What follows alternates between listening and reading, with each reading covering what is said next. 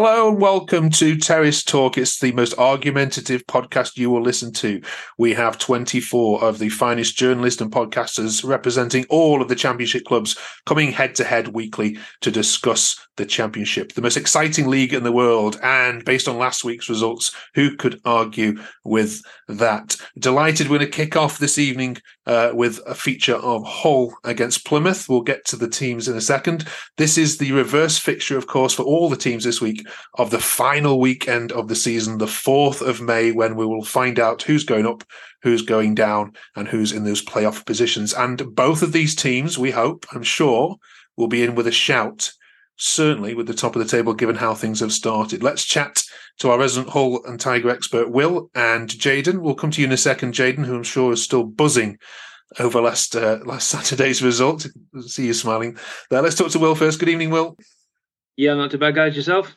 I'm very well, thank you. Um, whisper it quietly, but Hull are a good side, aren't they? Uh, we can pull something something magic out of our sleeve sometimes. so there's a five point gap to the top from for, for you where you are in in fourth at the moment, but you've had a couple of results which could have gone either way. You could be right in the mix had had fortunes gone the other way. This is a this is a good Hull side.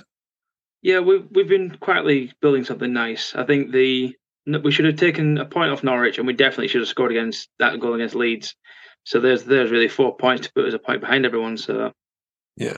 And, and, and talk to us about the Stoke result. So you know, Sunday last Sunday, you, you head to the Britannia, which is no easy place to go, and you know you, you bullied Stoke. What, what, was what was what's the difference between this whole side and, and, and last year? I think we, we know how to. I think we've got a lot of strength on the bench now, which is good to pull people off if we can. If somebody's a bit got a niggle and just put them on for 60 minutes and bring them off. But we do have a good side that can kind of take a good punishing and then deal it out at the other end. Yeah. And you're unbeaten in seven. Um, Connolly scoring for fun. Um, where are the weaknesses then? Uh, honestly, I still think we have a little bit of a weakness in, I'd say, the, the in defence because we do still leak goals. Not often, but we do leak the odd goal now and again and then we do get a bit scared. Don't get wrong, Ryan Allsop the new keeper, absolutely fantastic. So hopefully that'll help us keeping a few more clean sheets, and that's what really cost us last year. A lot of draws, like either either be nil nil or like a one one. That cost us last year. So, so, so let's fast forward then to the end of the season, and you when you head down to Plymouth on the, the last day um, to play your last fixture. Where do you see both of these sides finishing in in May in league positions. Give us give us give us Hull first, and then give us your give us your guess based on what you know about Plymouth and what you've seen so far, and then we'll we'll see if Jaden agrees with you. Well, I think to be fair, obviously with us, I think we should be at least there thereabouts, knocking definitely within the playoffs. And if we keep going as we are, we should be hitting second, if not going for the top spot as well, if we are going to go for it. But definitely in the playoffs by the end of the season, easily. Yeah. As for Plymouth, not a massive ups on them, but the way that they're playing, they could be one of the um, one of the scarier ones like Luton were last year. Yeah, Jaden, um, thanks, Will. Let's go to you. We'll, we'll, talk about Norwich in, in a second. Um, where do you see uh, these teams um, going into that game on the on the fourth of May? Yeah, I, I agree with Will. I think that Plymouth will be somewhere between eighth and tenth, maybe something like that. And then Hull, I'd say, yeah, they'll be in the they'll be in the playoffs. They they obviously beat Leicester recently, so I think maybe fifth, somewhere somewhere like that. Right. Okay. It's it's dreamland for you, isn't it? At the moment, I mean, at home, it is a fortress. but yeah. we'll just jump back to the game at the weekend then, because I'm, I'm sure the Norwich fans are, are sick of hearing six two jokes. So we won't make any on this broadcast because you know we are an original broadcaster. But to, walk, walk us through it then. So obviously you were there um, in your wildest dreams, you wouldn't have imagined. I'm guessing at half time being being four 0 up. No, it was it was incredible, and then going five 0 up as well is just unbelievable. Whittaker and Azaz, absolutely excellent. It, what what's what's Schumacher done that's making this such a delight to watch? Because it's it's not gone right away from home. We'll talk about that in a minute. But at home, um, you are playing some good stuff. Yeah, I think the only the only game where he's really shown any signs of maybe lack of lack of experience is that Bristol game the other night, and he he redeemed it on the same week. So it's quite incredible, really. Yeah, and, and Plymouth are the third highest scorers in in the league um, since since we started started in August. Um, when you promoted, would you would you ever have dreamt that we'd be saying a sent- sentence like that? And, and and can it continue? It it was definitely possible with our with our home form, but yeah, to to actually do it in the championship is one of the hardest hardest leagues. So yeah, it's very it's very impressive from Schumacher and the team. Okay, let's talk about the, the on the road then, because apart from the opening day when you when you drew against Watford, um, it's not been it's not been great. We've we've had losses against Birmingham, Preston, and Bristol City, who are three strong teams, aren't they? They're they're all going reasonably well this this year. Hull are another side, so maybe it's just a case that the fixture calendar's not been great for you. You're just playing teams away from home just at the wrong time. Um, what what needs to change in in tactics or formations away away from home park? Yeah, they're definitely big clubs that we played, but I think we need to we need to play like we're at home when we're away, and start getting more more possession and creating more chances. Because at the minute away, we're just not taking our chances as many as we'd like to. Uh, how's how's he setting the team up then? I know Bristol Rovers was an experiment, but generally, what what is what is the formation and what is the system away from home? Um, well, we it, it can vary because we we played that four back against Bristol, and then I think after after that on Saturday, we we changed to a five back, which which helped us a lot. But we had we had Mumba as an attacking fullback, and then we had Kesler Hayden, which who dropped to the bench, who's played I think most minutes this season. So yeah, it, it can vary, but hopefully it's very similar to what we played on Saturday, uh, this Saturday. Right. Um, back to you, well then. So um, Plymouth are an interesting proposition, but this should be an easy home win, surely. Um, easy on paper, yes, but after the game they just played against Norwich, you kind of we, we know we need to be more defensively sound, and we know that's where we leak leak our well where our weakness is. If we can just sort of sort of goals home in the first half at least, get a couple more in the second, we should be okay. Predictions then? Will first? Uh, I've got with 3 1 to us. okay. Jaden?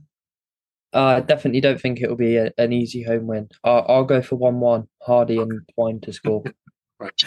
Right. Well, we'll we'll check you both out next week. We've got lots of derbies next weekend, so um, it'll be a fascinating round. And also, you've got a midweek game as well, haven't you both? So we'll catch up with you then. We'll, we'll know a lot more about where uh, whether Hull are going to be in the chasing pack or whether they're going to be part of the pack. And uh, I think we'll know a lot more in in seven days' time, won't we? Will. And as for Plymouth, well, let's hope they can sort out these these away day blues. All right. Enjoy the game, folks. We'll see you next week. Cheers. Thank you very much. Cheers. Cheers. Thank you.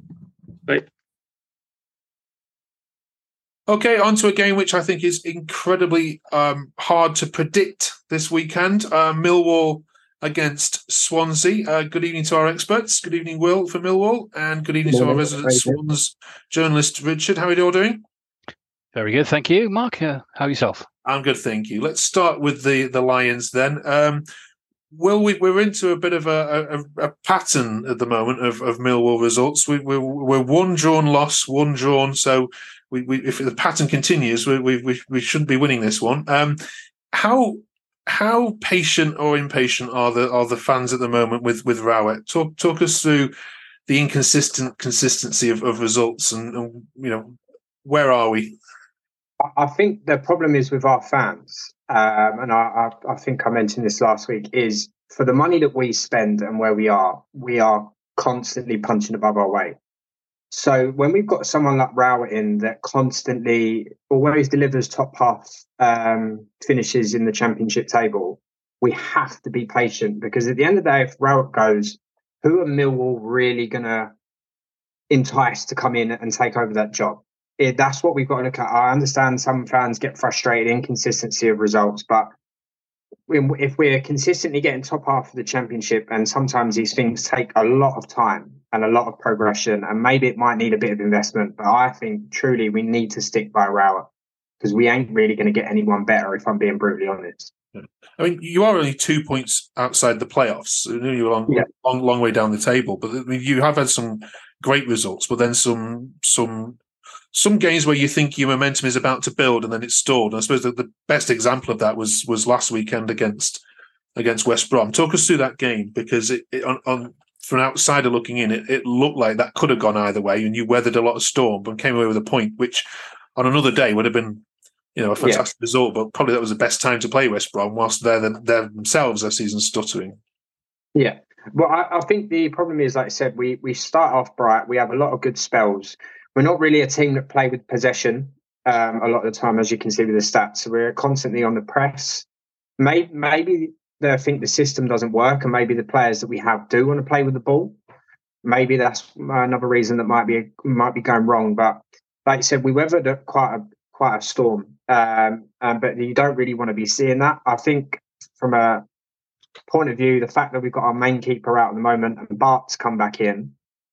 Now Bart was brilliant, but it's another prime example of I think a bit bit better than David Fuld, but a prime example of that that on his day can be the best keeper in the world, but there's mistake prone, there's something prone, or just when he should be catching the ball, we're punching the ball away and things like that.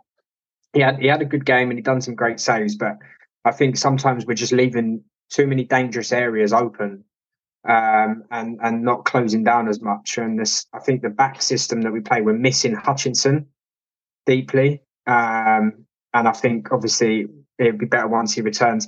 Cooper, I know he gets a lot of like great player, great this, that, and the other, but sometimes on the ball it just looks like a lanky mess. Um, if I'm being brutally honest with you, like it's just and, and Murray Wallace on the left side as well. There's just mistake prone. I think Murray Wallace is a is a top end League One player. I wouldn't really describe him as a Championship player. Um, and I think that's why Jake Cooper is probably committed to Millwall as well because he, I think he knows deep down if he goes anywhere else, it's not going to be this glitz. Well, I wouldn't say glitz and glam at Millwall, but the same sort of level of expectations that you're going to get from, say, if he went to Rangers. I don't think he'd be able to perform at that level. Okay. Let's think about Swansea visiting then, then this weekend. Um, where do you see both of these clubs finishing, Will, at the end of the season? And as we mentioned, this is the reverse of your last away game and your last game of the season when you visit when you visit Swansea. Where do you see the league positions for both of these clubs? Um, I see them as both mid-table sides. Um, Swansea, right, bit of a rut, um, but they're normally a, a, very capable championship side. So I see them getting mid-table. Um, and also I see ourselves getting mid-table. I'm going to be honest, I can't see a playoff push this season. Um, it'd be hopeful to think that we're going to get that sixth spot, but we always fall just that little bit short. Yeah, I could see us maybe finishing around ninth or tenth. Yeah, yeah, ninth versus tenth. Richard, Are you having that? Well, I, I, can see something similar. Yeah, I, you know, I'd take ninth and tenth at the moment. Now I'm sure, sure you will, William, as well, won't you? Yeah, all right, let's let's let's just cross to Swansea then. William, we'll come back to you in a minute and talk about injuries and, and, and teams uh, for for Saturday. Um, so last week, Richard, we spoke about this being a must-win. Um, yeah, Sheffield Wednesday, and boy, was it! Um, talk talk us through it. How how good was Swansea? How bad were, were Wednesday? And can we can we now move on from Swansea's bad start? Okay, well, the first half wasn't pretty. let's be honest. Um, it was two teams desperate for points, and you know we came into the match. We know we're we're a half decent side. We've got we've got that little bit of quality in our ranks, and we've been underperforming. Um, that's coming from a Swansea fan's perspective. There's a lot of new players, and it's going to take a bit of time to get gelled into the new system that Michael Duff wants to kind of put out really this season. So the first half, as such, then the first goal was always going to matter, and you know we had that little bit of luck really from a penalty spot. You know, it was a foul, we'll say, and uh, yeah, nicely converted by uh, by Lowe to get his first goal in his second spell. So that's a good uh, a good start, and I think Sheffield Wednesday really didn't really come back from that at all in in the match so we went into the break one one up, but we also had a few casualties in that first half as well. And I'm only finding out today really the damage that that has been done from that. So we we lost Nathan Wood early early on in the game after about what, ten minutes on the clock, and uh, we found out he's um, he's out now for about three months, which is really damaging. as such such a good prospect in a team. So that's gonna that's gonna hurt us. And then uh, Josh Ginnelly, who was really started coming into his own a little bit of pace on the flank. He was heavily involved in that first goal being chopped down. He's out for the season. So th- yeah, this is a, a, really massive blow. That's a ruptured Achilles. I've just read that. that is that right? Yeah, yeah, ruptured Achilles. So he's he's out for the season. Uh, and then we've also lost Joe Allen as well for a few months as well. So it's you know injuries are piling up, uh, but Ginnelly, I think we will find that, that quite hard. But anyway, we went into the break 1 0 up, and then the second half, then um, we seemed to gain a little bit of confidence, you know, from a side, you know, the passes are starting to come together. And then we got that second goal. It was a, really needed goal for Jerry Yates, who has been, he's been out of the side recently. The man just taking him out to try and get him to get a bit of confidence back, really, as such, because he's doing an awful lot of running, but not really getting the chances or the play and getting involved. It's it's all about settling period at the moment in, at the club. But he had a really nice goal, well well finished uh, off uh, Pedersen cross, another new player again uh, from Birmingham. He's come in and he looked quite good on uh, on Saturday. So it, it's all about new players, new beginnings at the moment, and putting it all together. And then Charlie Patino, the third goal. I tell you what, what a player he's going to be. You know, he he's coming. He's, he's just got that little bit of Premier League quality about him. You know, you look at the other players that play on the pitch and on that game.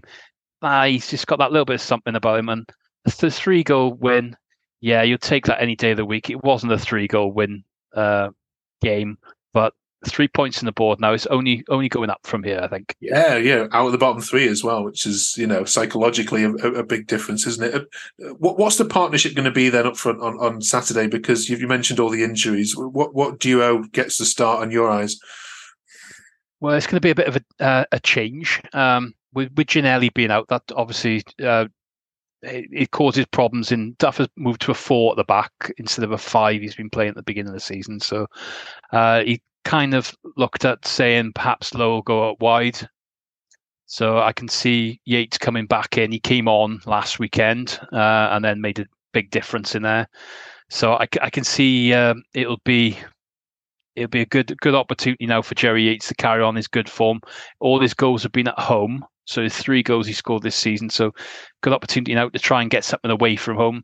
I'm not sure if he might change his setup. You know, um, I'm hearing Williams saying about um, Millwall having a high press, but we've also been looking at that pressing game as well. So it's going to be quite a, a, uh, an energetic game if both sides are trying to look to dominate the play. So it might be a change of tactics one way or the other. I feel in, in this one, but it's it's going to be a hard to call game. You know, it's it's a tough place to go. The Dennis. Uh, you know, we've had a good record in the past few years down there. We've uh, but last season we lost there, and um, but I, would happily take a point. I think this weekend. Yeah, Millwall. Um, you take a point, Will. Take a point all day long. Yeah, I would take a point. Like I said, it's going to be a tough game. Over the years as well, I can always the one that sticks in my mind was the year that Swansea went up and they battered us, absolutely outplayed us um, at the Den. But obviously, I don't think it's going to be the same thing. But I agree with what he said there in terms of if both sides go for it, we could have some game on our hands um, with similar sort of styles of play, but or it could turn out to be a right dull one and be a, a, a nil nil. Um, but yeah, I'd happily take a point in that game. And just talking to injuries, so the, uh, depends who you listen to about Nisbet and, and the extent of this injury. It, rumors are he's out for the whole month. Is that is that your understanding? Yeah. So what I've been reading is he's out for the whole month. Um, realistically, I think he was just starting to come into his own, starting to adjust to the play. He was getting a little bit more play for him, but I think realistically, if we're going on from last season, we need to be giving the service to Bradshaw because um, Bradshaw is the player like he showed last season when he's given that ball, when he's given that service, he's the one that the goals are going to be coming from. Um, and I, I think Hutchinson's still out for this game. I'm not too sure. Um, but I, I, think that's one player we're going to severely miss at the back because um, he is like the solid rock, the captain, been there a few years, um, knows how to play, say, the Millwall way, um, knows how the fans are. So I think that one's severely going to be missed. And, and, and Billy Mitchell back in central midfield or not? Um, I, I'm going to go against the grain here. I'm not the biggest fan of him. Um, and not really. He's, he, he's a good player. Again, country, but it's like we bring the wrong players through the academy. Well, not the wrong players. Actually, that's a very bold statement. But um, we let players go like Eze and players like that that have gone on to do great things in the Premier League, and then we bring through someone like I think it's going to be another Ben Thompson all over again. Like it's it's great. He's a Millwall fan. He plays the Millwall way, but then he's just going to end up at Southend. Um, it's I think it's just going to be one of those ones, and that, that's just to be brutally honest with you, really. I think we need someone a bit more experienced within his position that we're playing. I'm a big fan of that De Norre, and I think once we get him, um, I, I, can't remember. His, it always eludes me. His name Thompson from Luton together, and if they can sort of sort of feed off each other a bit more, I think then we're going to have that bit more experience within more depth leagues, especially from Casper De Norre, and obviously the experience that he brings from the Championship with Luton. Right.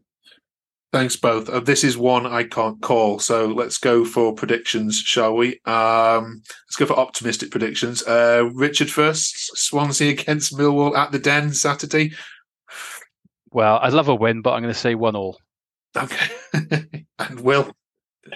Uh, I'm going to go for a dull nil nil. Okay, right. I love all your positivity, you two. It's fantastic. hard when you support these uh, teams. Absolutely, yeah. Well, you know your team's better, yeah. Right, Millwall against Swansea this Saturday, 3 p.m. Enjoy it, folks. We'll catch up with you next week. Uh, you've also got a midweek game as well, haven't you? Um, yeah, we'll see you next week. Cheers. Cheers. See you next week. Cheers. Bye. Bye bye. Okay, we're now going to preview Norwich against Birmingham. Now, Birmingham have a terrible, terrible record at Carrow Road. So, if Norwich could pick any team to turn up this week, they probably would have been uh, the Blues. Let's chat to our experts, uh, Luca and Adam. Adam will come to you in a minute to talk all things Blues. But Luca, let's start with uh, let's start with the Canaries, shall we? Uh, how are you doing? First of all, have you recovered from last weekend? First, are you okay? Uh, yes, uh, I'm. I'm a lot better now because last week was a disaster because uh, I go to every single Norwich City home and away game, and um, traveling eight hours to Plymouth, then eight hours back, was one of my worst nightmares I ever had. Yeah, it's nearly a goal for every hour you had to. yeah, to sit, sit them down, isn't it? But what what happened? I mean, uh, uh, Plymouth did change the formation. They played with they played with the five at the back, which probably was a bit of a surprise. But you collapsed, didn't you? Yeah, we did. Uh, because uh, we were one 0 down after ten minutes, and then we went two 0 down in like the twenty fifth minute, and then we conceded two goals in the forty fifth minute. Because I went, I went at half time when it went three 0 I went down to get a drink, and then I missed the fourth goal, and I was like, "What? Seriously? Is it four 0 already?" And I was like, "Oh dear." Okay, so uh, that I mean that's a freak result, wasn't it? it you know, it, it, it, no one would have ever bet on on on on that happening. I'm sure, but it is now three defeats in four games, and admittedly they're against good sides and in Leicester and and and in others. Um, but is it is it fair to say that the early season optimism for, for Norwich has been dampened somewhat by the last couple of weeks? Um, yeah, I personally think, yeah, when we played Leicester at home, I thought we weren't too bad because we had lots of possession on the ball, but we just couldn't bury our chances, which was a bit, yeah, disappointing. But then when we played Rotherham away, when we lost 2 1, I thought we were going to win that too. But um, Rotherham's a never easy place to go to with Norwich. so what what what needs to change then this weekend? Obviously, you know, I'm sure Wagner's been drilling them on you know defensive setups and uh, making sure you're not so easy to play against. But for you, fundamentally, who does he need to drop? What needs to change formation wise or or, or team wise? Uh, I I've always said that Norwich should always go for the basic formation, four four two formation. If the four two three one formation doesn't work, then we have to go with the four four two formation because we need two strikers up front. But we've got a uh, Sargent out injured until like January, and then we've got uh, Ashley Barnes that's out for two months. And Ashley Barnes is like a leader on the pitch. Yeah. So this can't be this can't be another six two, can it? But you know, what are your what are your hopes for this weekend? What do you what what do all the fans want to see? Because whilst no one's turned on the manager yet, they would want to see a, a dramatic improvement, won't they, in certain key areas? What, what is it for you that, that, you know when you get to the 90th minute this this Saturday, you will want to be walking away from that ground, seeing and and reflecting on that you didn't last weekend? Uh, I think I think we, I think our midfield needs to improve because uh, when we seem to go at attack, none of the midfielders come back and uh, defend. But our defence has been awful, the centre backs, but not but not the right backs because uh, I think Jack Stacey at right back has been superb for us, and I think he's my player of the season so far. Okay. Right, we'll come back to you, Luke, and get a prediction in a second. Let's go across um, to, to, to Adam. Um, evening, Adam. Are you okay? Yeah, good, Mark. Yeah. I'm good, thank you. You can't be looking forward to this one. It's a bit of a bogey ground, isn't it, Carrow Road? Yeah, we don't have a good record there, but and you know, you just know that Onel Hernandez is going to score. So bring it on. Right. Let, us talk about Birmingham's finishing then, because um, whilst there's been some great play and um, you've had some cracking results this season, um, is finishing games off starting to become a bit of a concern for you? For, you know, for example, you know, who is there that's going to score goals outside of uh, Jay Stansfield? There's no one at the minute. Uh, again, uh, Friday night against QPR, golden chance falls to Scott Hogan, and again he misses. Puts it straight at the keeper. Unless Stansfield's playing number nine straight down the middle, we just don't look like scoring. So what what are the solutions for that? Because it's not it can't just be on one player, can it? The midfield have got to do more. Is are they they're sitting back too much in games? They're not putting the game onto opponents because I've watched a couple of Birmingham games and you look really impressive in defence. You know, you're not going to be conceding too many in games, but creating chances, threading balls through. It's just, it's just uh, either too slow or not happening, isn't it? It's just the final third. I mean, we've got good attacking options now in Dembele, Koji Miyoshi, and people like that that are creating chances, but it's just not seeming to drop at the right time at the minute, unless it's dropping to Stansfield. Um, it just drops to Hogan. It, you can almost guarantee he's not going to score. Uh, Jutkiewicz don't really do the same either. He's not a prolific goal scorer unless it's the ball's in the air with his head. Um, yeah, let's let's see what the formation is the weekend and the starting lineup, and we'll we'll see if we can give it a good go. But yeah, we look defensively. We do look solid. Um, we're looking good at the minute. So, what's the patience like with the current manager then? Um, I mean, I've read a couple of Wayne Rooney rumours. I don't know if you uh, you get you get on that particular train. Where where where do you sit with uh, with with where, where are general Blues fans' patience? are the Rooney rumours believed? Yeah. When Eustace come in, you know, we've been, he been he was dealt a bad set of cards, wasn't he? At the beginning, he he didn't have a, a lot to do. we had no money. Um, this year, we've spent some money. We got some good players in. Um, my only concern with him is his in-game management. Sometimes looks a little bit baffling. Um, it's either there's plan A or there's no plan B. Um, basically, you know, and against QPR Friday night, you could tell we played three games in six days, but you know, you started your best number nine and most prolific goal scorer out on left wing all game, and it, we just we just never looked like scoring all game. So yeah, Eustace, I think couple of bad results recently, but you know, got a couple of chances now to pick up some points and maybe ease that pressure off him. Yeah, this is a good time to play Norwich, or is it not? What what's your where do you psychologically sit with this? Because are they a wounded animal, or are they there for the taking? I don't know. I don't know. You listen, Plymouth are a good team. You know that we beat them at home, but I don't think that was a true reflection of the game. They were probably the better team when we played them as well. Um, that was probably just a freak result. Um, and like I say, you know, Onel Hernandez Blues fans know him very well, and uh, he scored against us last season, the winner at St Andrews. I'm sure he'll be able to do the same again. all right, let's go. Uh, let's go for predictions. First of all, this is the reverse fixture of the last day of the season. So before we get your predictions for this game, Luca, predict for us where do you think these two are going to be in the league when you travel to St Andrews on the fourth of May? What is going to be riding on the game, if anything?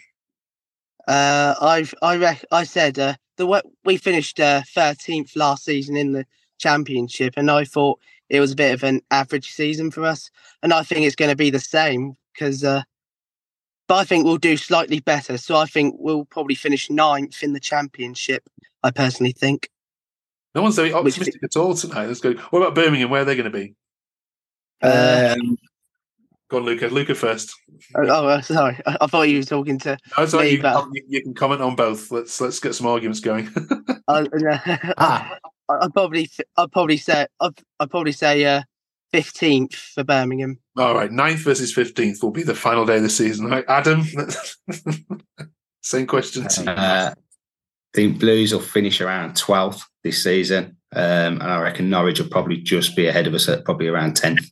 All right, classic mid-table battle on the last day of the season counts for nothing. right? Yeah, nothing to play for. Okay, right. All right then. Predictions for this game then, Luca. You can go first. Norwich- Uh, one, one, one. All right, Adam. Um, I'm- I was going to say 1 1, but I'll, I'll go 2 1 Blues. Okay. I'll Look, try and do it. Finally, someone's willing to put the neck on the line. Right, thank you both for joining. We'll catch up with Thank you, you. Uh, next week. Adam, you've got the Midlands Derby to talk about next week, West Brom and the Blues. So we'll look forward to chatting all Bring things, it on. Bring it on. all things that. uh, and we'll catch up with you, Luca, as well next week. Enjoy the game, both of you. Thanks, thank you, Mark. All right, see you. man. cheers. Cheers, Mark. Good luck, Adam. Yeah, cheers. Good luck, Luca. Bye bye.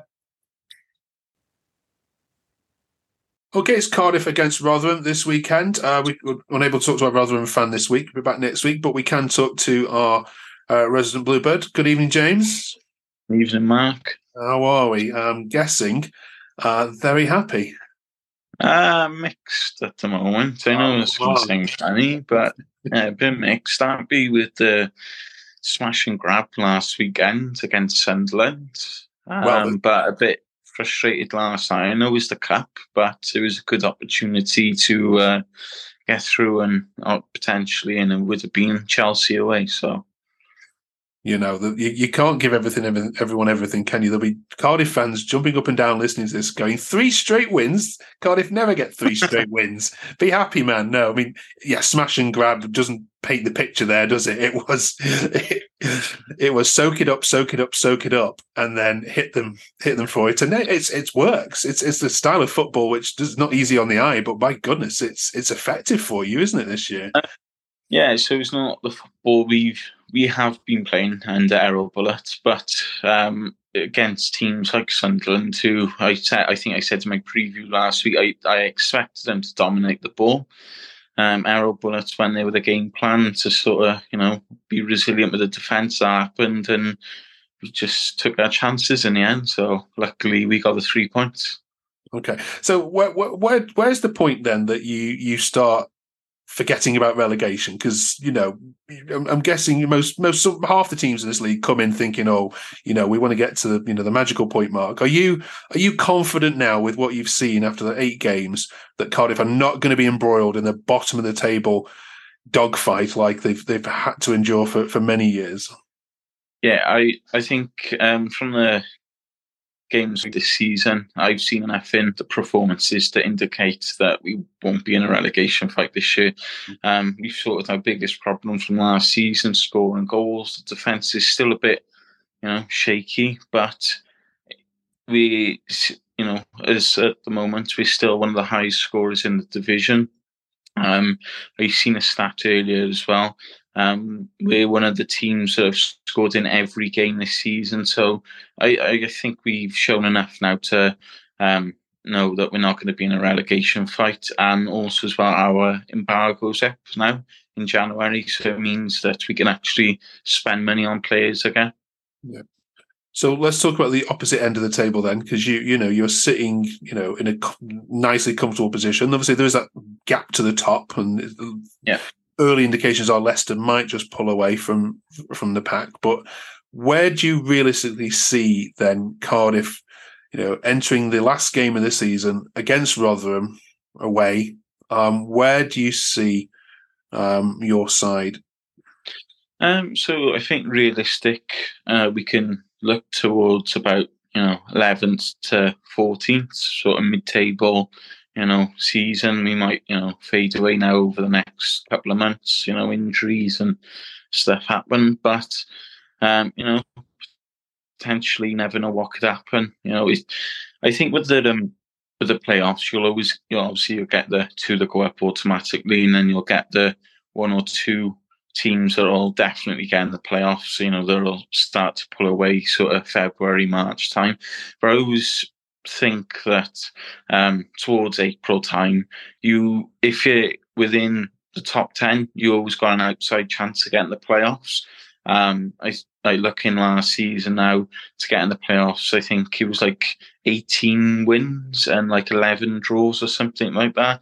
Obviously, it's a long way away. A lot of stuff can change and happen, but you know, you'll always get a team that you know weren't supposed to make it in the playoffs and can do it.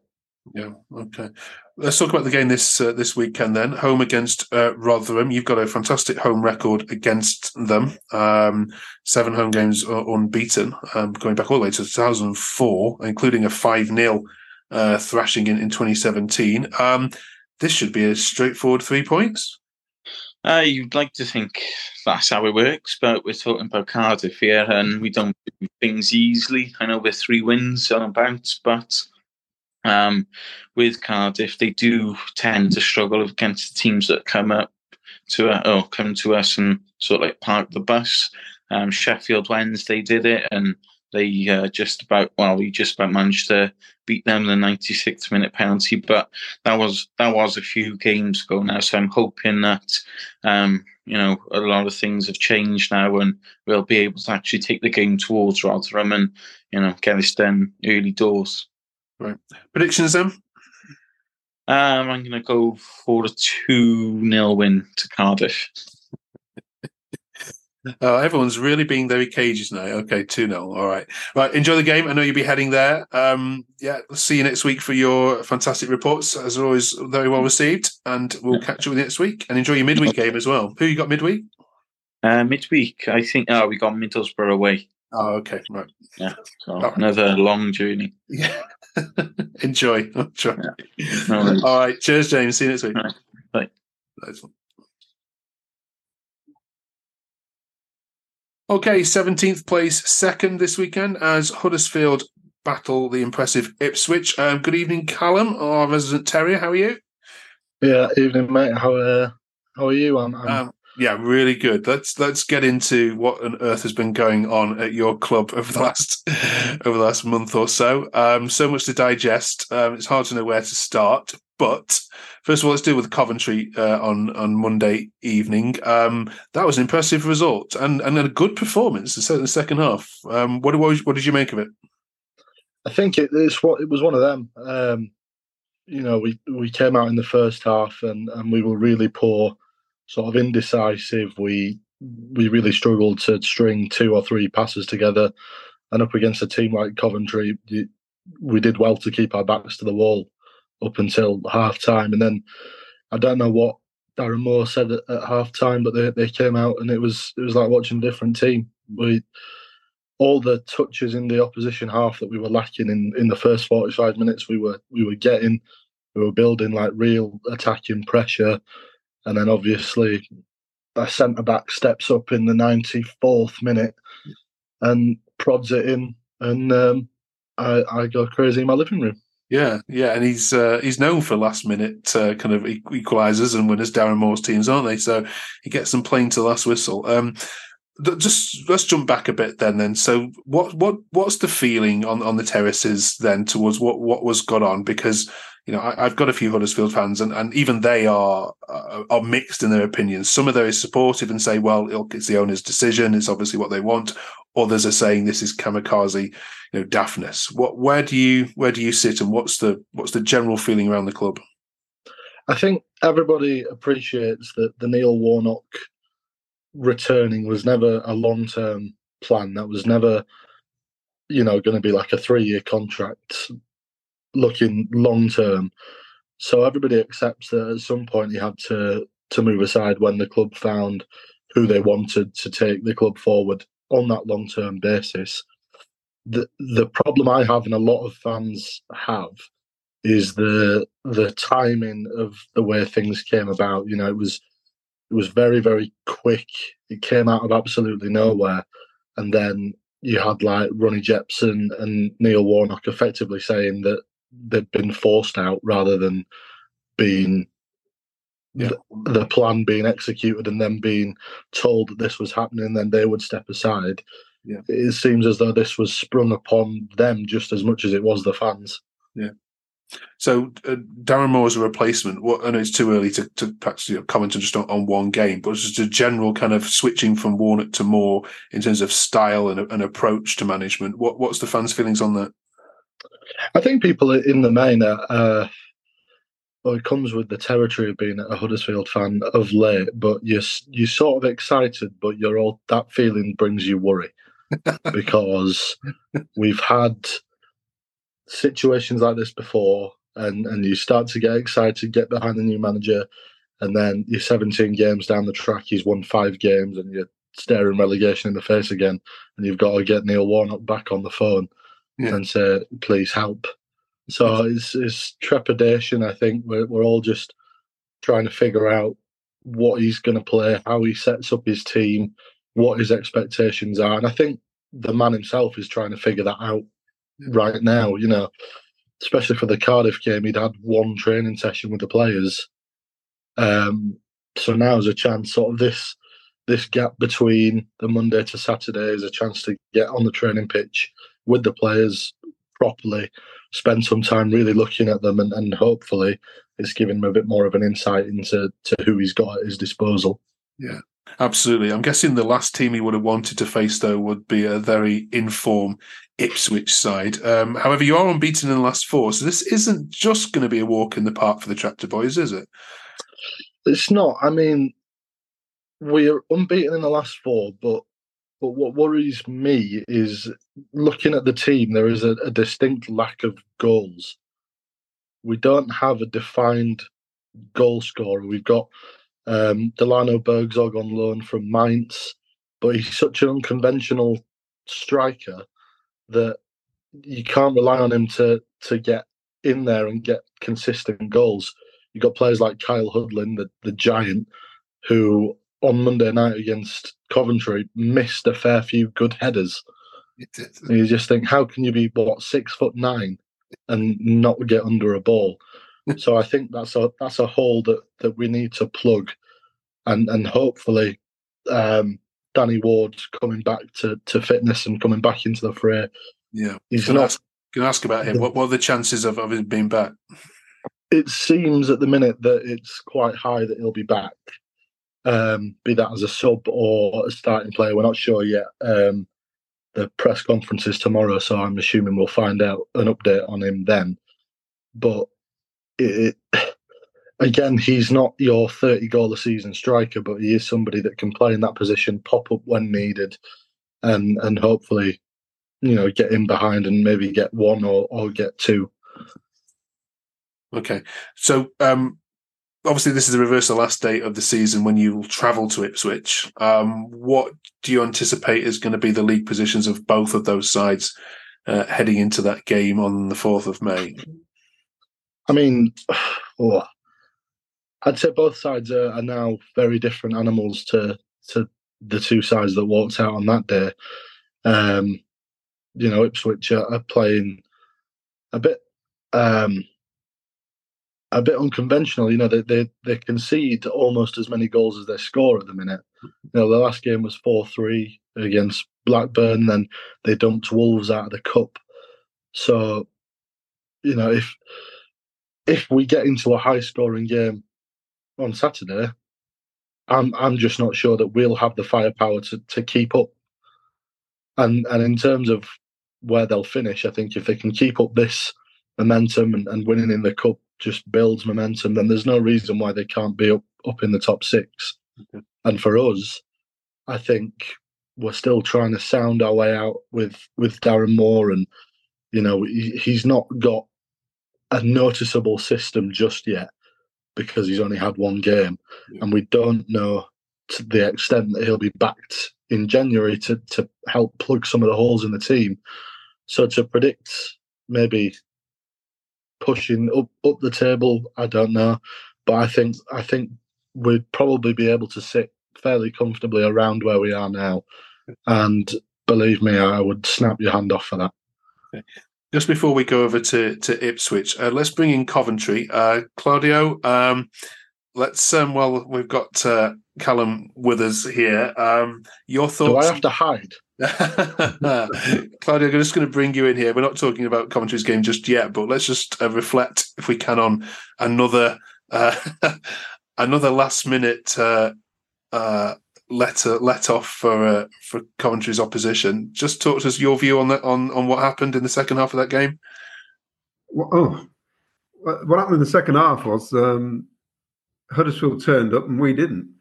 Um, it was uh, a complete contrast to the first half. I, and our problem is we're not very good at defending uh, crosses. I think we've let in the most amount of goals from crosses, and uh, and that's what did us in the end. I mean, the the change was um, uh, Koroma coming on.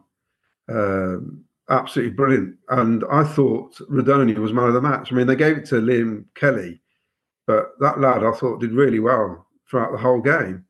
Um, just disappointing because we had a free kick, and I don't understand what happened there. Normally, a halfway line would have kicked it all the way back to Ben Wilson.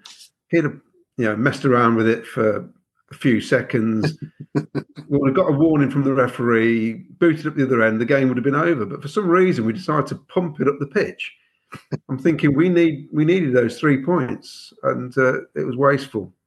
Um, it was yeah, it was just, it's just disappointing that a really really poor second half. Yeah. Um, so and it was coming. That goal should have been scored 10, 15 minutes earlier, to be honest. Mm. Um, Yeah. You know, and it, it's funny because I looked over to the Huddersfield fans and I was saying to my son, I says it's a it's on Sky. No doubt on Saturday there's been about a thousand more there.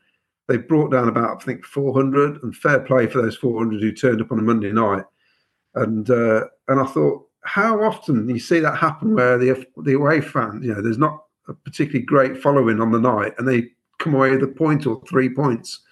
And uh, I just thought it's just a typical City, really. But I, I said to you weeks ago, we are the draw specialists. You are, yeah. I, I- I wish I Yeah, could listen so to you. I wasn't surprised. Anyway, do you like my uh, vintage shirts behind That's me? right. Well, well, absolutely. Who can love that? We're, we're uh, yeah. I, crikey. How- how- what's the oldest one you've got there? Uh, the Talbot one, that's the original one. Yeah. Wow. So, uh, which I weren't allowed to wear on television because obviously it's pretty obvious what it's advertising. Yes. Um, and then you got the 88 Hummel, that's after we won the FA Cup. Looking good. We'll we'll chat more Coventry stuff in a minute. Let's Yeah, go back to you, Callum. Thanks for that, Claudio. Um, No worries. okay, predictions then this weekend. It's Huddersfield against Ipswich. What are you going for? Um, in terms of predictions for this game, I think you might be hard pressed to find um, a more difficult game to call because it's either going to be 1 0 to us or 4 0 to Ipswich. Well, let's hope for an entertaining game anyway. Um, we are going to bring in Ian, our Ipswich fan, in a second. Uh, good evening, Ian. Can you hear us? Yeah. All right. Talk to us about Ipswich then, very quickly, Ian, because um, footballing weekends don't get much better. I don't think for for tractor for tractor fans, tractor boys. Last weekend, you you uh, saw a seven goal thriller against Blackburn, and then as you're walking out the ground, we'll have heard the score from uh, from Plymouth. Um, I'm guessing footballing weekends haven't got much better than than last weekend. Yeah, I was just looking for the sponsorship from Carlsberg, but I didn't see it. The, um, yeah, it was crazy because, as anybody knows, you get to these football grounds, as soon as you get over 15,000, you can't get a phone signal. So some person near us had a phone signal and he's like, oh, Norwich are losing 3 0. Then it, then it was 4 0. And I was like, I should be concentrating on the game in front of me, not concentrating on what Plymouth and Norwich are blooming doing. But yeah, it was uh, it was a cracking weekend. Um, yeah, re- really good weekend and a great game at Portman Road as well. Okay. Are Ipswich going to get promoted? Joe, uh, in your heart, you're always saying, "Oh yeah, we're going to get promoted. We're going to get promoted," and then you think, "Do I want to get promoted yet? Do you know we need a, a couple of years to bed in?" But right now, everything is lining up. You know, from beating Wolves in the Premiership, uh, so beating Wolves in the Premier League in a in a in a Carabao Cup game, having come back from two 0 down. Just the resolve is we don't seem to be running out of it. I mean, we we fielded ten substitutes on Tuesday night and got a result, and it didn't look like they were out of place. So I can't, I just can't see where we would drop enough points not to at least get in the top six. I mean, we haven't played Leicester yet. I mean, I think Leicester probably still pinned on to maybe win this whole thing, but until I see another team across the table start stringing those results together, it's hard to see us not being in contention. I mean, there's Sunderland have had a great turnaround in form from when we played at the start of the season, but yeah, it's it's going to be um it's going to be interesting running up towards Christmas as as injuries start to mount maybe and the cup campaigns start to kick in. I'm just glad we haven't got to worry about the trophy that we did last year because that's a competition you really don't want to be in. Um, so Huddersfield at the weekend, and then an intriguing game with Preston uh, in in the midweek as well. So we'll probably learn a lot more about Ipswich's credentials, won't we, when we sit and chat chat next week? Um, one loss in 27 games that was only against against Leeds. Surely your manager is going to be top of the list for clubs, even Premier League clubs. Now we're in the sacking season. Um, does that worry you at all? There is. I mean, I know in Leicester on the search for manager, he was. I think he was in the frame there, and then there was people worried about he didn't have the pedigree. He'd only had a year with a with a League One team. I think they'd over overlooked the fact that he was the right hand man, the assistant coach at Manchester United for three separate managers. Um, personally, unless unless Tottenham or Manchester United came along looking for him, I don't think we'd be losing him as a manager. Uh, he came into the club with a plan. The board have got a plan. The owners have got a plan, and it's all on the same sheet. And I think that you know he wants to get us promoted. I don't think he was the kind of man who would come January when when when a couple of Premiership teams are looking looking for new managers that he'll he'll be he'll, he'll be he will be approached. Absolutely guarantee that. But I think he's in it for the long run. All right, give us your predictions then. Huddersfield Ipswich this weekend. What are you going with? I'm going to go for a 2 0 uh, 2 0 away win for Ipswich. I mean, we have been letting in the odd goal here, but we seem to be doing better on the road with clean sheets. So I think we're going to, I think it'll be a 2 0 win. I think we're going to put Huddersfield to the sword.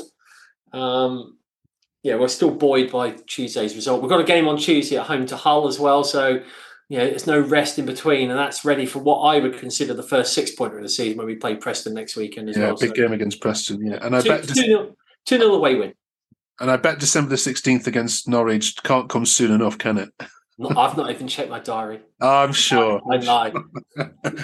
yeah, I saw you. You play Norwich and you play Leicester, don't you, around Christmas period? So yeah, I mean the Christmas fixtures. When you look at the teams around us, you know there's going to be a lot of movement. Come by the time January first comes around, there'll be there'll be some gaps appearing between like fourth and fifth, and maybe even second, second and third. Maybe I don't know. Well, it's uh, Huddersfield on a good run, unbeaten in four versus you unbeaten. Well, one one loss in twenty seven. Something's got to give. Thank you both for joining us. We'll catch up next week, and yeah, we'll know a lot more about both teams, won't we? Um, but thank you, Callum. Thank you, Ian. Cheers, mate. Good luck Cheers, to you both. Thank you. Cheers. Okay, cool, man. Okay, Preston against West Brom this weekend. I'm delighted to be joined by our ever resident expert on all things baggage, Johnny. Good evening, Johnny. You good? Yeah, all good, thank you. All good. Yeah, good here, thank you. This is an intriguing game and one that um, would be, I'm sure, is pretty hard to call. Um, before we get into this one, talk us through the, the last weekend then against against Millwall. The, the team was heavily rotated, um, but the the result wasn't uh, wasn't exactly what you desired. Talk us through it.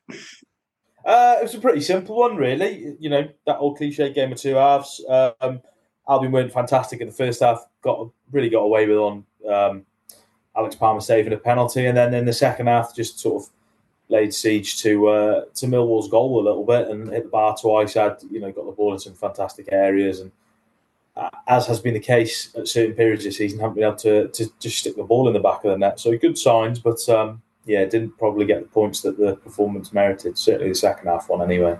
Yeah, sixteen attempts on goal, um, and and and nothing in the back of the onion bag. Is this is this season or the start of the season turning into being what can only be described as uninspiring, or is there is there just that missing element of, of finishing finishing games off when they're there for the taking, or is is is, is, there, is there deeper problems than than just not being able to score? Yes, deeper deeper problems in the in the club in terms of we've got no money. Basically, we haven't been able to reinforce to, to probably get over the line and, and put the ball in the back of the net. And yeah, I think it is that it is that case. You know, we look back at well, it's I think it's been the first three three game week, hasn't it? And you know, we've drawn every game, but we've had chances to win every game. So it is that you know those, those fine margins. But in the forward department, we've got one fit centre forward at the moment um, who's not a, an out and out goal scorer, um, which is probably the reason why we're sort of not being able to stick the ball in the back of the net at them crucial periods. Um, but I wouldn't, I wouldn't, for some maybe uninspiring, but I think for sort of someone who's probably level headed and, and, realistic, you know, this is the first season we're not expecting to, to get in the playoffs, um, or certainly the majority of fans are anyway. And, you know, a run of three draws, you know, maybe last season or the season before would have been seen as a disaster I think this season, you know, in the in the cold light of the situation that Albion are in, it's not the worst week. And if we can go up and, and you know cause a little bit of a, an upset at Preston, given the start that they've had, it'll um, hopefully give us a good springboard to you know start finding the back of the net and start picking up some wins. Great. And and where is the sale of the club up to? Is is there any any news on that? Is it was it just still the the hope that it's gonna it's gonna happen at some point? yeah, hope every time we hear from the club, they're more um, optimistic. Um, there's, from what we understand, there's a lot of positive discussions ongoing. Um, I think it was revealed um, earlier this week that the, I think the price tag has now been slashed by another 15 million. So, you know, anyone out there with uh, with good money in their pocket can get all the West Brom for about 35 million pound now, um, which, you know, considering the money that's slapped around in football, is is a bit of a snip to be perfectly honest. But uh, there are a lot of things that come with that debt off the field and stuff. But yeah, I think that's. I think fans are sort of worried about January and whether we're going to have to sell players if the owner doesn't change. So I think, as much as it's frustrating that we're maybe not winning as many games as we, we probably should do, um, sort of one eye is on other things. Okay, and, and just going to the Preston game then. So uh, Mowatt starts central midfield. Yeah, I mean man of the match performance from from what I was I've been reading and, and seeing anyway. Definite starter. For me, would start yes, but I I I worry that Corberan will revert back to the two that he's played in, in previous games, just because they've done so well on the road um, in the games. I think, aside from a bit of a shambles at Blackburn on the opening day, we're unbeaten away from home at the moment. Um, but I think he should start. He can certainly cause Preston problems. Um, and yeah, I think we'll probably see a side similar to that that's been starting in recent weeks. Um, I think the changes that were made last week were very much um, with sort of fitness in mind and, and giving players rest. So the likes of John Swift will come back in as well. All right, then, final one. Give us a prediction then. Two founder members of the Football League go at it, and you're playing the only unbeaten team in the league away from home. So, what's your prediction? yeah, I'm usually I'm an optimistic West Brom fan. Um, there's not many of us around, but yeah, I'm I'm I'm backing us on Saturday because the away games we've had, you know, Bristol City, we've had great chances. Should have had a penalty at the death. Um, Millwall, we should have won, and, and, and Watford, arguably, we could have won. You know, I know they had chances too, but I think we're going to take them this week. I think we're going to win 2 1. Excellent. Hopefully, anyway. More hope than expectation. Right, well, we'll look forward to hopefully to catching up with you next week because we've got to preview the uh, the uh, Midlands Derby next week, of course, um, which will be a it's always a tasty one, isn't it? Um, so yeah. yeah, so yeah, good luck against Preston and also the midweek game, and we'll hopefully catch you next week. Thanks, Johnny. No problem at all. See you, then. Okay, this weekend sees 18th play 19th, so something's going to have to give. Um, good evening, Jawad and Claudio for QPR and Coventry, respectively. How are we? Good, thank you. Very well, thanks. Excellent. Let's start with QPR then. So, um, Jawad, it's the first time we've had a chance to talk to a QPR fan, and I'm desperate to find out, okay, from your point of view, as a representative of all the QPR fans, uh, Ainsworth, go fan of, not, not fan of? Uh, I am. I am a fan of. Uh, I have to say, after the first game of the season, I think everybody had serious, serious doubts about whether he was the right, the right person. But there's been a definite shift since that opening game, and um, I would say we've not been outclassed in any of the fixtures so far. We were unlucky at Southampton, unlucky at home to Ipswich, the red card against Sunderland. Um, and I think the, the biggest criticism leveled against him was the style of play. And I do think when he came in, he obviously had Chris Martin in the squad, he had Lyndon Dykes. So the immediate thing was to play the style that he played at, at Wycombe. And we stayed up, um, for, fortunately, really. Um, and then even against Watford, he tried to play the same way. And I think after, after that game, he realised that he's going to have to change if if we're going to going to succeed. And yeah, I think I think he's won fan fans over in the last three or four weeks. I'd say. So the the attritional style that we that we're used to. I mean, how how far are your games just that approach to football? Are we are we seeing more more approach play? Are we seeing more thread passing? Where how far of this is a traditional Gareth Ainsworth team that he's moulding here, or is, or is he trying to do something different? I think I think he is he is trying to. Um, we've obviously got Sinclair Armstrong up up front. He's six foot four. He's big. He's strong. So I think he does give us that that outball if we need it. Um, but there's definitely been progress since the end of last season and that first game. Um, Ilias Chair's been involved more, I would say. Andre Dozzell's pushed forward a bit as well and got on the ball more. I think possession stats were still maybe the second lowest in the league. Um, so we're still happy for other teams to have have the ball, but there's been a huge huge improvement, I think. Okay. Okay. And what do you know about Reggie Cannon? Because um, you've had a new signing this week, um, USA International. Um, what do we know about him? Yeah, I have to say I have not seen him play. Um, don't really know too much about him, but it's an area that we were we were struggling in really. Um, that kind of right wing back area. We've been playing Paul Paul Smyth there, who really is is an attacking player. He's done an exceptional job, to be fair. But I think that's the one area where the reinforcements were needed. I think it'll probably be after the international break that he'll that he'll play. Um, but again, yeah, I think in terms of being able to sign a, a free transfer in this window, I think the club have done well to to sign him up. Really. Brilliant. All right, let's cross over then to, to Coventry. Uh, Claudio, last year when this fixture was played in April, actually, it's not that long ago, Coventry went to, to Loftus Road and won 3 0 uh, quite comfortably. Mm-hmm. Um, I'm guessing um, it's not going to be the same scoreline this year. No, we had Hamer and Gyökeres playing that day, and they were causing havoc. Um, I think it's going to be a draw. I'm already going to put it out there. um, we uh, our problem is at the minute we can't defend crosses. I think I said earlier we've let in more goals from crosses than any other team in the championship. Uh, I think Ainsworth would probably be best to go to his old style because if you sling a few balls into the box, it will going to cause us problems because we're just uh, struggling. I mean, we've gone from uh, the best, one of the best defensive records from last season to basically looking a bit unhinged at the back. So um, it's a bit of a problem. And um, yeah, I think it's going to be very, very different on Saturday. So, I mean, is is this just a playoff hangover, um, or is this is is this something mentality? I hate I hate Klopp's you know mentality monsters expression, but if you look at the whole game where you were leading and then draw it, if you look at I think it was four three, wasn't it? You've had you've had you've had games in. You look at the the Huddersfield result, you just can't see things over the line. You, you should be comfortably mid-table, if not pressing for playoffs. Had it not been for the last ten minutes of games, what what what is it with the mentality of this of your team at the moment that that you know going into the last ten minutes just seems to collapse? Well, it's funny you said that hangover because I put that in one of our forums that I feel we're suffering from a playoff hangover. Um, last season, there were six matches we won by a single goal, and in all of those games, something went in our favour, whether there was a sending off or we scored two last minute goals, one against Sheffield United.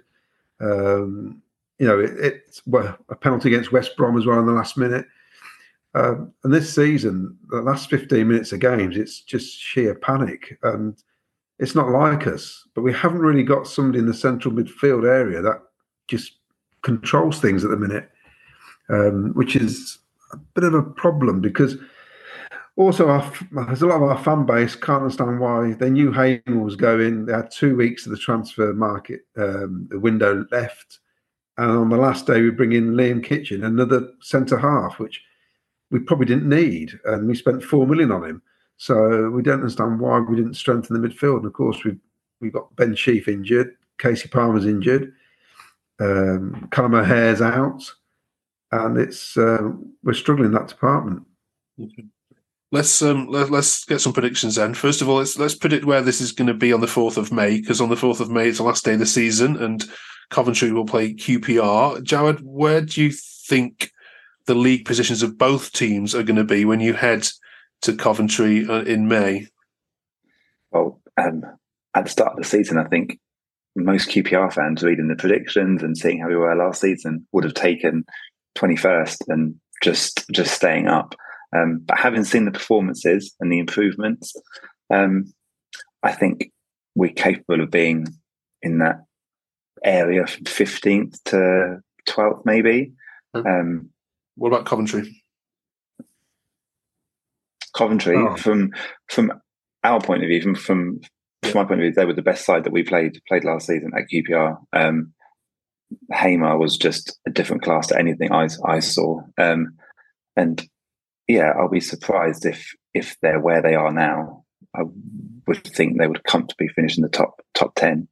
Um, Claudio, same question to you. Where do you see these two clubs when you uh, when you en- see Jared at, uh, at your stadium in May? I, th- I think um, I've got to go on the way that our games we've gone in the last the last thirty matches. We've only lost four games, which is still a fantastic record with Mark Robins.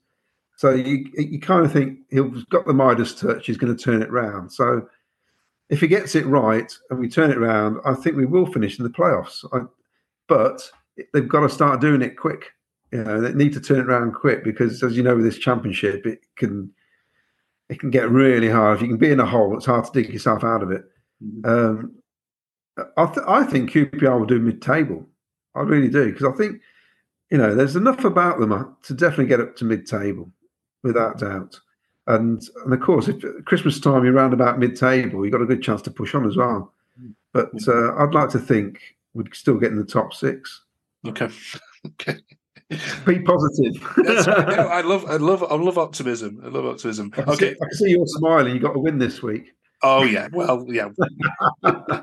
we'll lose to Luton on Saturday, so let's not get too big about Right, it. Um, okay, you, beat, you beat Villa. That's good for me. Well, yeah. Um, okay, Jared. This is this has got one one written all over it, hasn't it? Convince me otherwise. What's your score prediction for Saturday? we've won one home game in 11 months. And I heard Claudio say earlier, typical Coventry. I've got a friend who's a Coventry fan, and he would say it'd be typical for Coventry to be the team that finally loses at QPR. Um, I think if we if we score first, I would I would fancy us to get a result. Uh, if we concede first, then a draw is going to be the best best that we can get. Um, we have to turn our home form around. I'm going to be bold. I'm never normally bold. I'm going to go two one QPR win. Okay, Claudio. Uh, I'm I'm going to go for a draw. The, the the problem we've got, we've not come when we've gone behind. I can't remember the last time we won a game. So if QPR take the lead, the best we can hope for is a draw. If we take the lead, I'm fully expect QPR to nick one late on.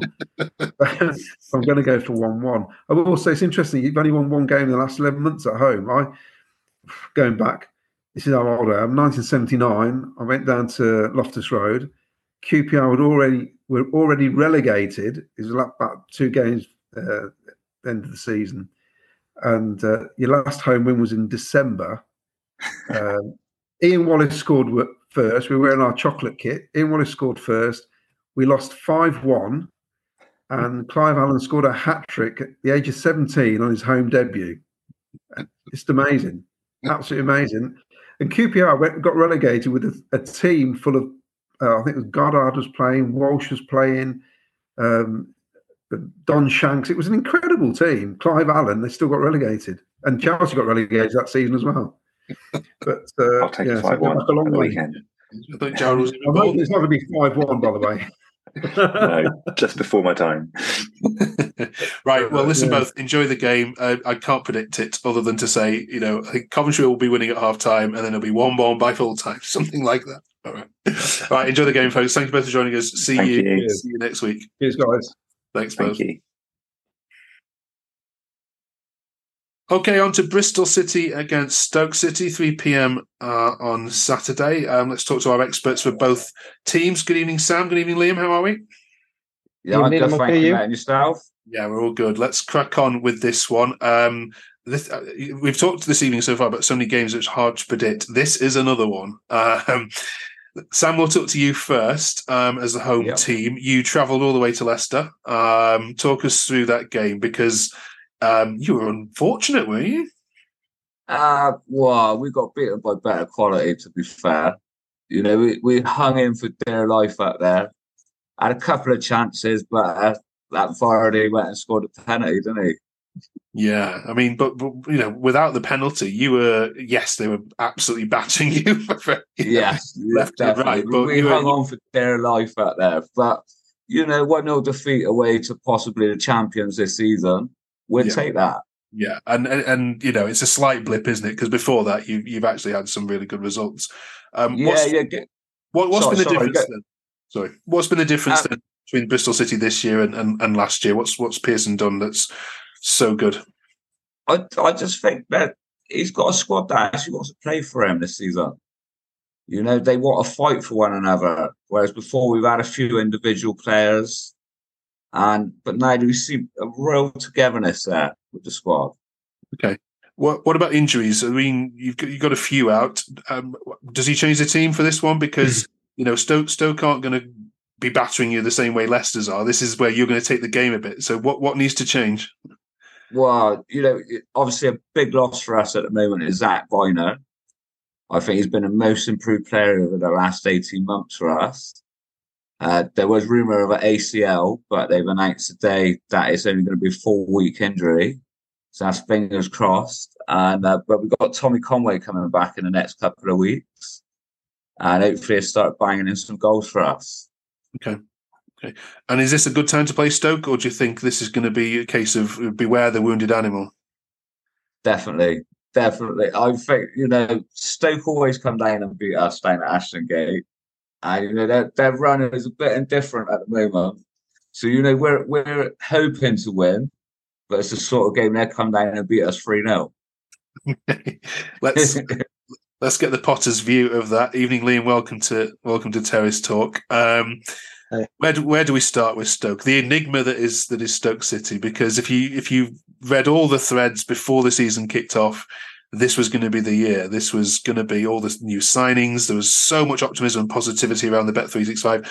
What um what's happened? Um, yeah, it did take it didn't take long for the positivity to go. Um, started really well. Everyone was excited by the signings. You know, Alex Neil's telling us front foot football. You know, no fear going out doing. He's going to show us what he can do, and he's just turned instantly to panic.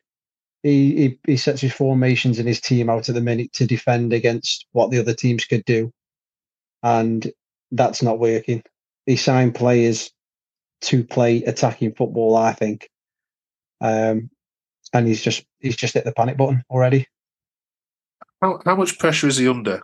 Because is only nine games, well, ninth game into the season. Um, is it is it too early to to to say off you go, mate? Or Um, it depends. It depends which Stoke fan you ask. I mean, there's some there's a, quite a few Stoke fans who give him a free hit last season, saying they weren't his players. You know, Michael O'Neill's signings were a bit of a mixed bag. So let's see what he can do with his own players.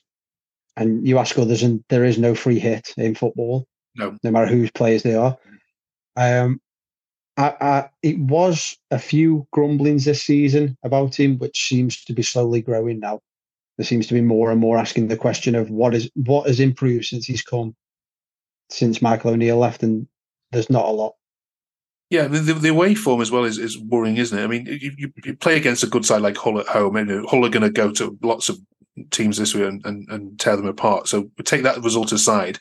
The performances on the road just haven't been that good. Haven't been good enough, have they? Quite straightforward. No, we um we we had Millwall Millwall away, and um, they absolutely battered us first half. We took the game to the second half, but we're already one down. Couldn't pull it back. Um, Ipswich, Ipswich were just something else. They, they absolutely battered us. To be honest, it was really comfortable. Um, and then Huddersfield just gone. In that game, we were the better team by far. We played some really good stuff, but we can't defend set pieces and we can't hold on to a lead. Um, and we've sort of developed a trait as well now of conceding quick goals together. Hull, two goals in a minute. We played Bournemouth last night, two goals in three minutes. Yeah. Um, yeah, he's he, he signed players to play a four-three-three pretty much, and he's reverted instantly to a five at the back. Daniel Johnson's playing left wing back, which is just insane.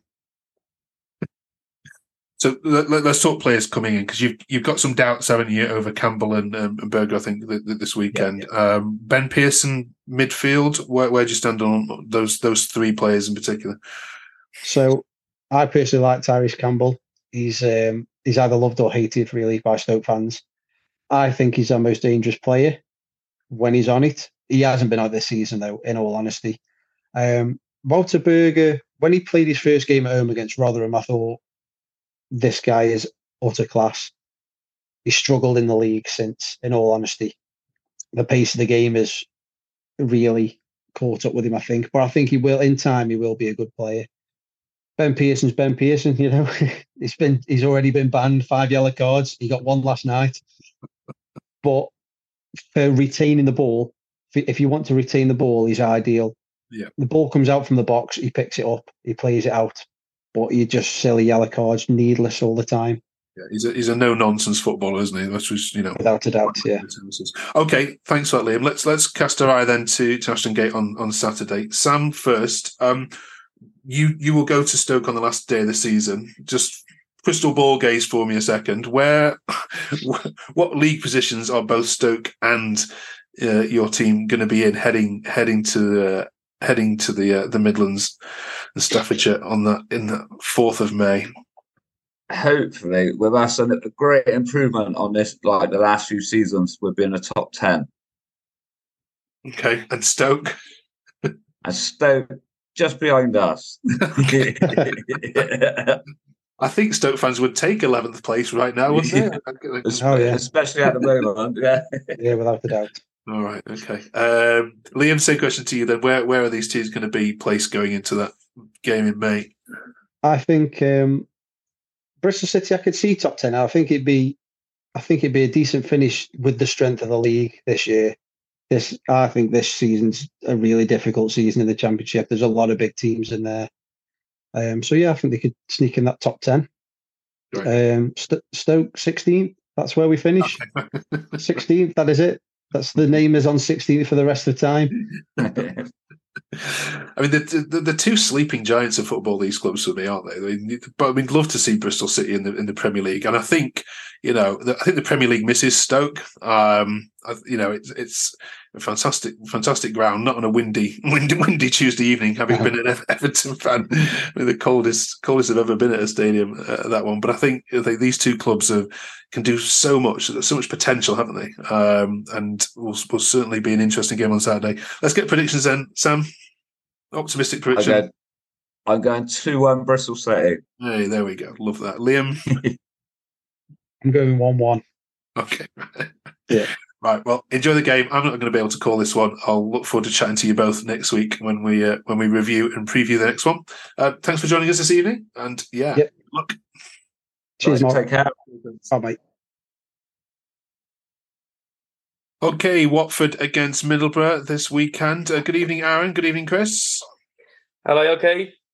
Good. Thank you. Let's, let's, start with uh, let's start with the mighty Watford then. Um, up and down, up and down, up and down. Um, just when you think Turner's corner's been turned, um, door slams shut in the face. Um, Leeds were just very good last week, weren't they, Aaron? Absolutely, yeah. They, there was from minute one, you knew who was winning that football match. I mean, we just had no answers to them. They were brilliant, and I had no complaints with them winning that game. I think we were really, really lucky to go into half time uh, where we were. Can you take any positives from from a result like that and a performance like that? I mean, that's clearly, you know, as as as the Watford forums were saying, one of the worst performances of this year, but um, it is Leeds. Yeah, yeah, no, and, and I think that is the positives. Yeah, you know what? We didn't turn up at all, but I don't think we really expected to get much out of that anyway. So I, I, I think I think it's it should be hopefully be a learning curve of how to approach those sort of teams next time because um, I don't know if you saw we, we actually made three changes at half time um, because it was going that wrong. And do you know what? For the most part, we actually looked better in the second half. But in the second half, we, we go and concede all those goals. So yeah. I, think, I think there, there was no stopping these that day. But um, it was nice to see Valérien sort of be proactive and try and change it, which looked like it was working until we unfortunately conceded. Okay. So um, at home you've only lost one at home against, against Blackburn, so it's a different proposition, isn't it? When when you're at Vicarage Road, um, what needs to be different though in terms of starting uh, starting positions and, and tactics against Middlesbrough this weekend? It's it's a weird one because I don't really know how to perceive it. Last year when I watched them, they they were immense. I mean, and I think they, were sort of followed the same pattern. They had a slow start again, and um, when I did my predictions at the start of the season, I, I had them for a second. I, I thought they'll come out the rocks flying straight where they left off, and, and they'll probably go up. But um, it's typical Watford that we have to play them after they get their first win. um, so um, no, I, I'm I'm not sure. I think we obviously normally like to have a lot of the ball. Um, I don't think we're going to get a lot of the ball like we didn't at Leeds. Um, it'll be interesting to see what Valérien really changes. I could see we might even change shape like we did in the second half against Leeds, uh, go to a back three. We were at, we're at the stage, Aaron, of the season where managers in the next couple of weeks are going to start losing their jobs. Um, usually, it's your manager at this stage of the season that loses theirs. Um, from one to ten, how much confidence do the Watford faithful have in your current manager? I, I would say out of 10, 8, I think pretty much everyone I speak to is fully behind Valérien. And in fact, I think actually this time the board are in um I don't know if you saw they were actually uh, in talks to giving him an extended deal already. So yeah. I mean, like us fans, they they clearly like what they're seeing too. I think we always accepted as a fan base at the start of this season that it was going to be a transition period. That this season we're probably not going to go and challenge near the top of the table. It's about sort of having a base to push from next season, gutting out the squad and uh, trying to instill a proper style of play that we can carry over into future seasons. We haven't had that consistency with the changing of managers. We've been trying to play one way, the manager gets sacked, they come in with the same group of players and try and tell them to play a different way, and it doesn't work. So I think it's now about trying to get this manager who we believe in, his own squad, and maybe it takes two, three seasons, but I'm hope hopefully that's what will get us up. And I think if that does get us up, we'll be in a better position for it. Right. Cheers. We'll come back to you in a minute for predictions. Let's go over to, let's go up the uh, let's go up north and check on check on Chris. Who, um, when we spoke to you last week, Chris, you were without a win and um, looking looking pretty glum. But uh, what a difference seven days in football makes, eh? Oh, I'm absolutely buzzing. Um, with my prediction last week, I was right. I was just the wrong team. I did say that we were going to concede first. I was right. Um, I said we would equalise. I was right. Um, but the fact that we actually got three points, especially against Southampton as well, I, w- I was mesmerised to be honest. I couldn't believe my eyes. But that's that. that's not Borough. Like we always start off absolutely shocking, um, but come you know say seven eight games of the season, that's when we start to pick up. Um, yeah, albeit it was a different manager last season, but I'm yeah, I'm absolutely over the moon. Um, and you know, a nice little win at Bradford as well uh, on Tuesday night. So um, finally, I can finally see a little bit of hope, Borough fans. Um, I'm, I'm really excited for Saturday. I'll be because of the train strikes. I have to. Um, me and my mate were driving on the on about from about eight o'clock, so I'm looking forward to it.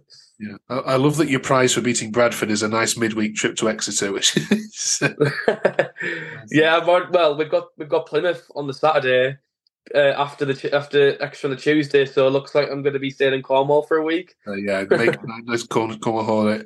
Um, okay, so talk about what's what was the difference in that game then? Okay, yes, Southampton. You probably caught them at a good time, but what what were the tactical differences? What were the what was the overall um, feeling of that game where you have which you haven't had before? Yeah, absolutely. You asked um, quite an interesting question about Coburn last week, and is he going to be as a you know as an important member of the squad? And he was absolutely fantastic against uh, Southampton. Um, you know, I feel like since he's come back from his loan spell, he's grew about six more inches. He's an absolute unit. He's so tall. Um, but I think the, the, first half we just weren't confident, especially with Riley McGree's Mastar He's my favourite player, and um, he was cutting inside. He was getting a couple of chances, but he just he just wasn't going for it in the final third. He was like passing backwards, and I was like, "This isn't the McGree He normally goes for a shot." We equalised. Come second half. Um, is it? Did he? I'm trying to think when he scored. It was even the first half. I don't know when he scored. I was just, I was a few Madrids down, but um, no, um, I, I was over the moon. I think the main thing that changed um, was I don't even know where it came from. I think when we equalised, I think we just it was just the pressure, the fact that we cannot afford to lose another game. We're at home. We have to, you know, pull this out of the bag, and I'm still shocked. I thought we were going to get beaten comfortably, but that's football for you, and yeah, I couldn't be happier. Absolutely. Okay, let's let's look at these two clubs then going forward into this this Saturday. Aaron, at the end of the season, on the last day of the season, you will probably be travelling up to the Riverside um, for the last the last game. Um, where do you crystal ball gaze both clubs will be in the league as you head into that ground before that game kicks off? Yeah, so like I said, I think this season's a transition season for us. And at the start of the season, I had us 13th. I would still have us down that point. I don't think we'll quite push the playoffs. I don't think we'll go down. I think we'll sit in that sort of comfortable space from like 12 all the way down to like 16th. And yeah, we'll just see how it goes.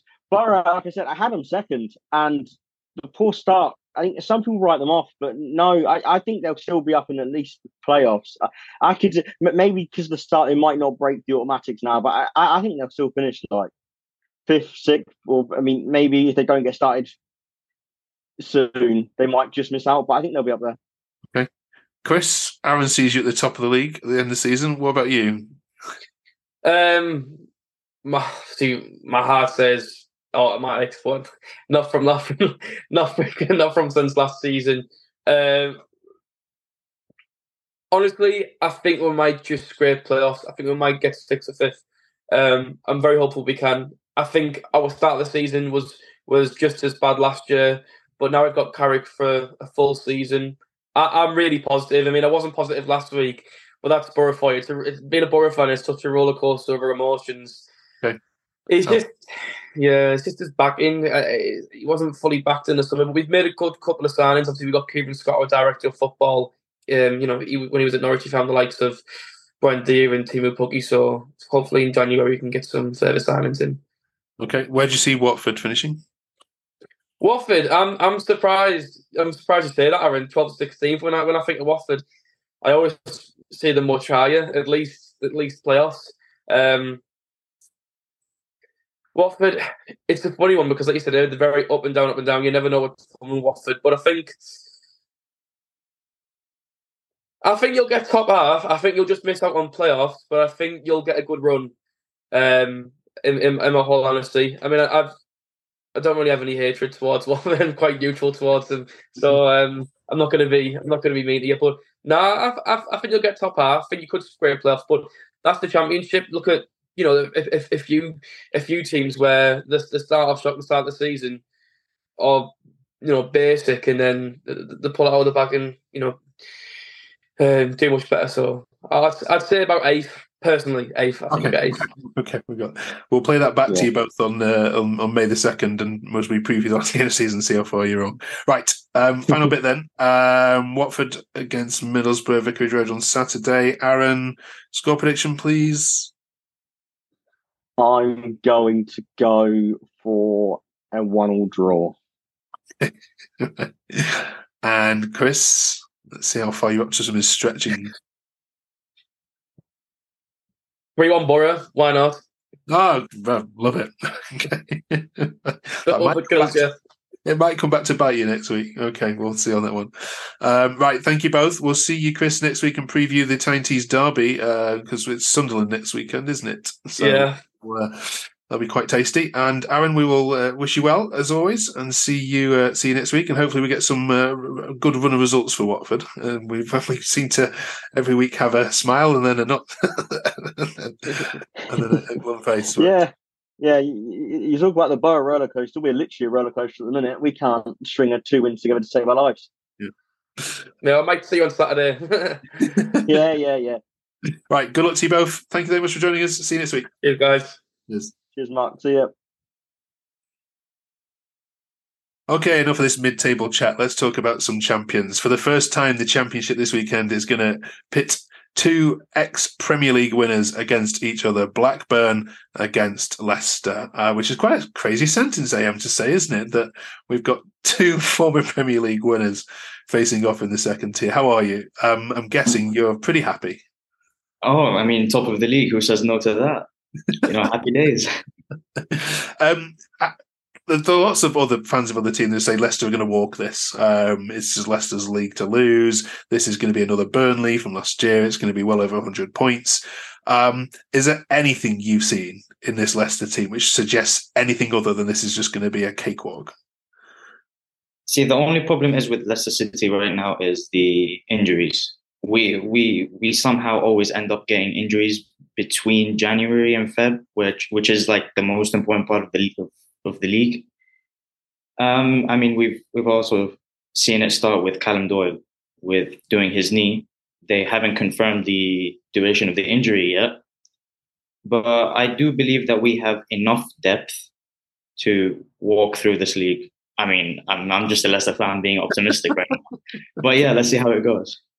Yeah, I mean, you absolutely battered Bristol City last weekend, and and against other teams, you you you know you you you you aren't free scoring. You you know you you aren't you know putting in the fours or five nils, but you are comfortably winning games and seeing them out, aren't you? What um what's impressed you so the, so so far this season? Obviously, obviously under new management uh, and new players bringing in new players being brought in. Sorry, what's impressed you? I think what impressed me the most is the transition from the dead Rodgers ball to this high confidence play from the back football that we play under Enzo.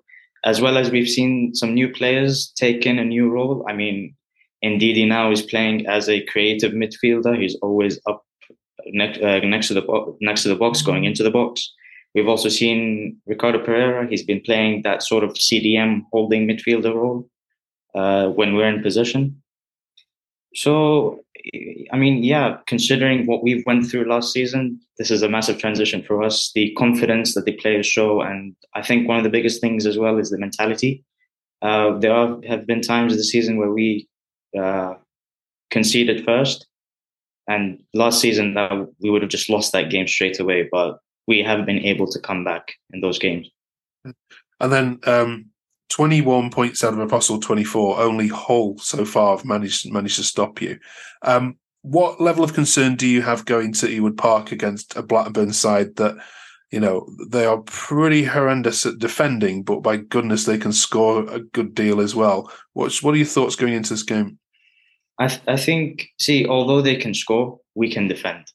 We've got the best. We've got the best defense in the league, and when you look at our away record and how we play away, we tend to just give the ball to the opposition, and then we just defend it.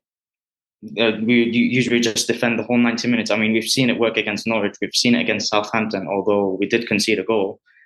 But yeah, I do see us, you know, being able to stop them. Well, again, the more you win, the closer the chance of you losing comes. And who's the best side you played against this this this year? Then has it has it been Hull, or have you been have you been noticeably impressed by others? I, I think against Hull we were just unlucky. Uh, we were the be- we were far the better side. We had more chances than all. I think the most difficult game for us was probably Coventry at home. I was impressed by how they were playing. Uh, I I think we also got a bit lucky. Yeah. We, we we could have conceded a lot more. We could have conceded, but you know, we came back. That mentality, that the football that we've been playing has helped. But you know, so far so good. So far so good. Good. It's nice to talk to happy fans on this terrace talk. We we talk talk a lot to people who aren't who aren't too happy with their teams and managers. All right, then Blackburn Leicester this weekend. Uh, AM, where's how's it going to go? Score prediction? I think we can win a two 0 Oh, amazing! Close it off in the defense and just score two goals on a counter and then finish it off. Right, we will we'll check it back in with you next week and see if you are right. Thanks for joining us. AM, enjoy the game. All right. You too. Bye bye. Okay, and we have two relegated teams playing this weekend, and Southampton against Leeds. Good evening, Ben.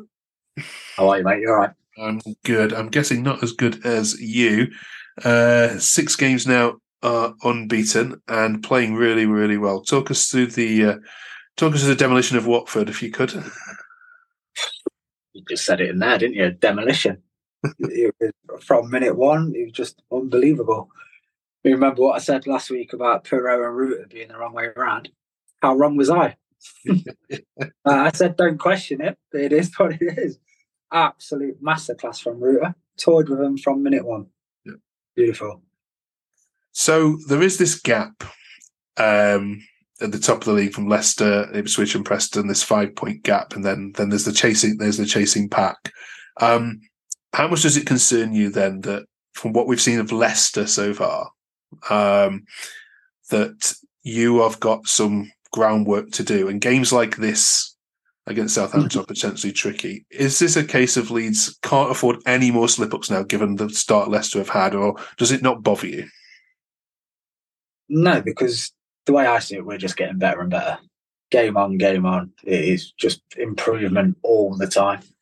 I mean, just like I said, from minute one last week, we were just unbelievable. And that was after a two week international break. I know, yes, there was the whole thing, but we'll forget about that. Dubious red cards and everything. But just exciting to watch. There's no team in the league who attacks like us, I don't think. And it's just a Leeds team who a Leeds team who keeps four clean sheets in a row. That doesn't happen. It doesn't happen. I can't remember the last time we kept one clean sheet, never mind four in a row. You know I mean? and with that, it's exciting football to watch as well. Um, you, you, you're, you're playing it down, aren't you? It's it's not it's not hitting it's not it's not hoofball. It's there's some really attractive carpet football being played at Elland Road. Hundred percent. It's just really, really. It, tell you what, it reminds me a little bit of the Bielsa days. Apart from it's not so much back and forth now. It just seems to be one way. I mean, look at the game at the weekend. Watford had what? Their only shot on target was in the 93rd minute. That's not a Leeds team. We normally lose chances, but now, I don't know. He's he's done something, and we're we're tightening up, and we just seem to be. Yeah, so it's, it's working. So take the team then to, to Southampton uh, for the early kickoff on on on uh, Saturday. Um, no t- no team changes needed. Have we got injuries?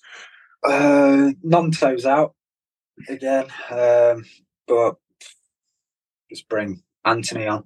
That's fine. It, it's our our attacking line is so scary at the minute. It's unbelievable, as you can tell by my my, my smile. It's unbelievable. It's um, so that's the only one that I know of is Gnonto is out definitely. Could be a few weeks. Obviously, Jed Spence, but he's only played eight minutes. Um, Shackleton, he'll, he'll play wherever you want him to play. You're playing goal, bless him. uh, I it's probably the first time in a long time where I'm going into games and I can't see anything other than a win. Yeah, and this is a good time to play Southampton. yeah, hundred percent. It's a complete flip reversal of two teams who's come down, and it's one who's come down, lost players, and are struggling, and it's one another team who's come down, lost players, regrouped, but a lot of the core is still there, like your leaders. I know, I know. Last week I said Cooper shouldn't be there, but in the dressing room, you probably should be. Um, yeah, team spirit, everything is looking is looking good right now. A, a Leeds fan who doesn't moan about anything. It's just it's a, it's a nice thing to. It's a nice thing to. Is there anything you're unhappy about? There's always the referees. Don't get me started. right. right, score prediction then. Uh, Southampton Leeds. Normally I'd go for like a, a cheeky three-one, but I can't see Southampton scoring against us. So I'll say I'll say two 0 Right, two 0 we'll, we'll get our money on it. Cheers, Ben. We will catch you next week. Thank you very much for listening and downloading our podcast this week. We have some fantastic games in prospect. We look forward to seeing you next weekend, where we have got Birmingham, West Brom, Sunderland, and Middlesbrough, and the big one, Ipswich against Preston. Look forward to chatting and seeing you there. Good luck to all our teams this weekend, and we'll see you next week.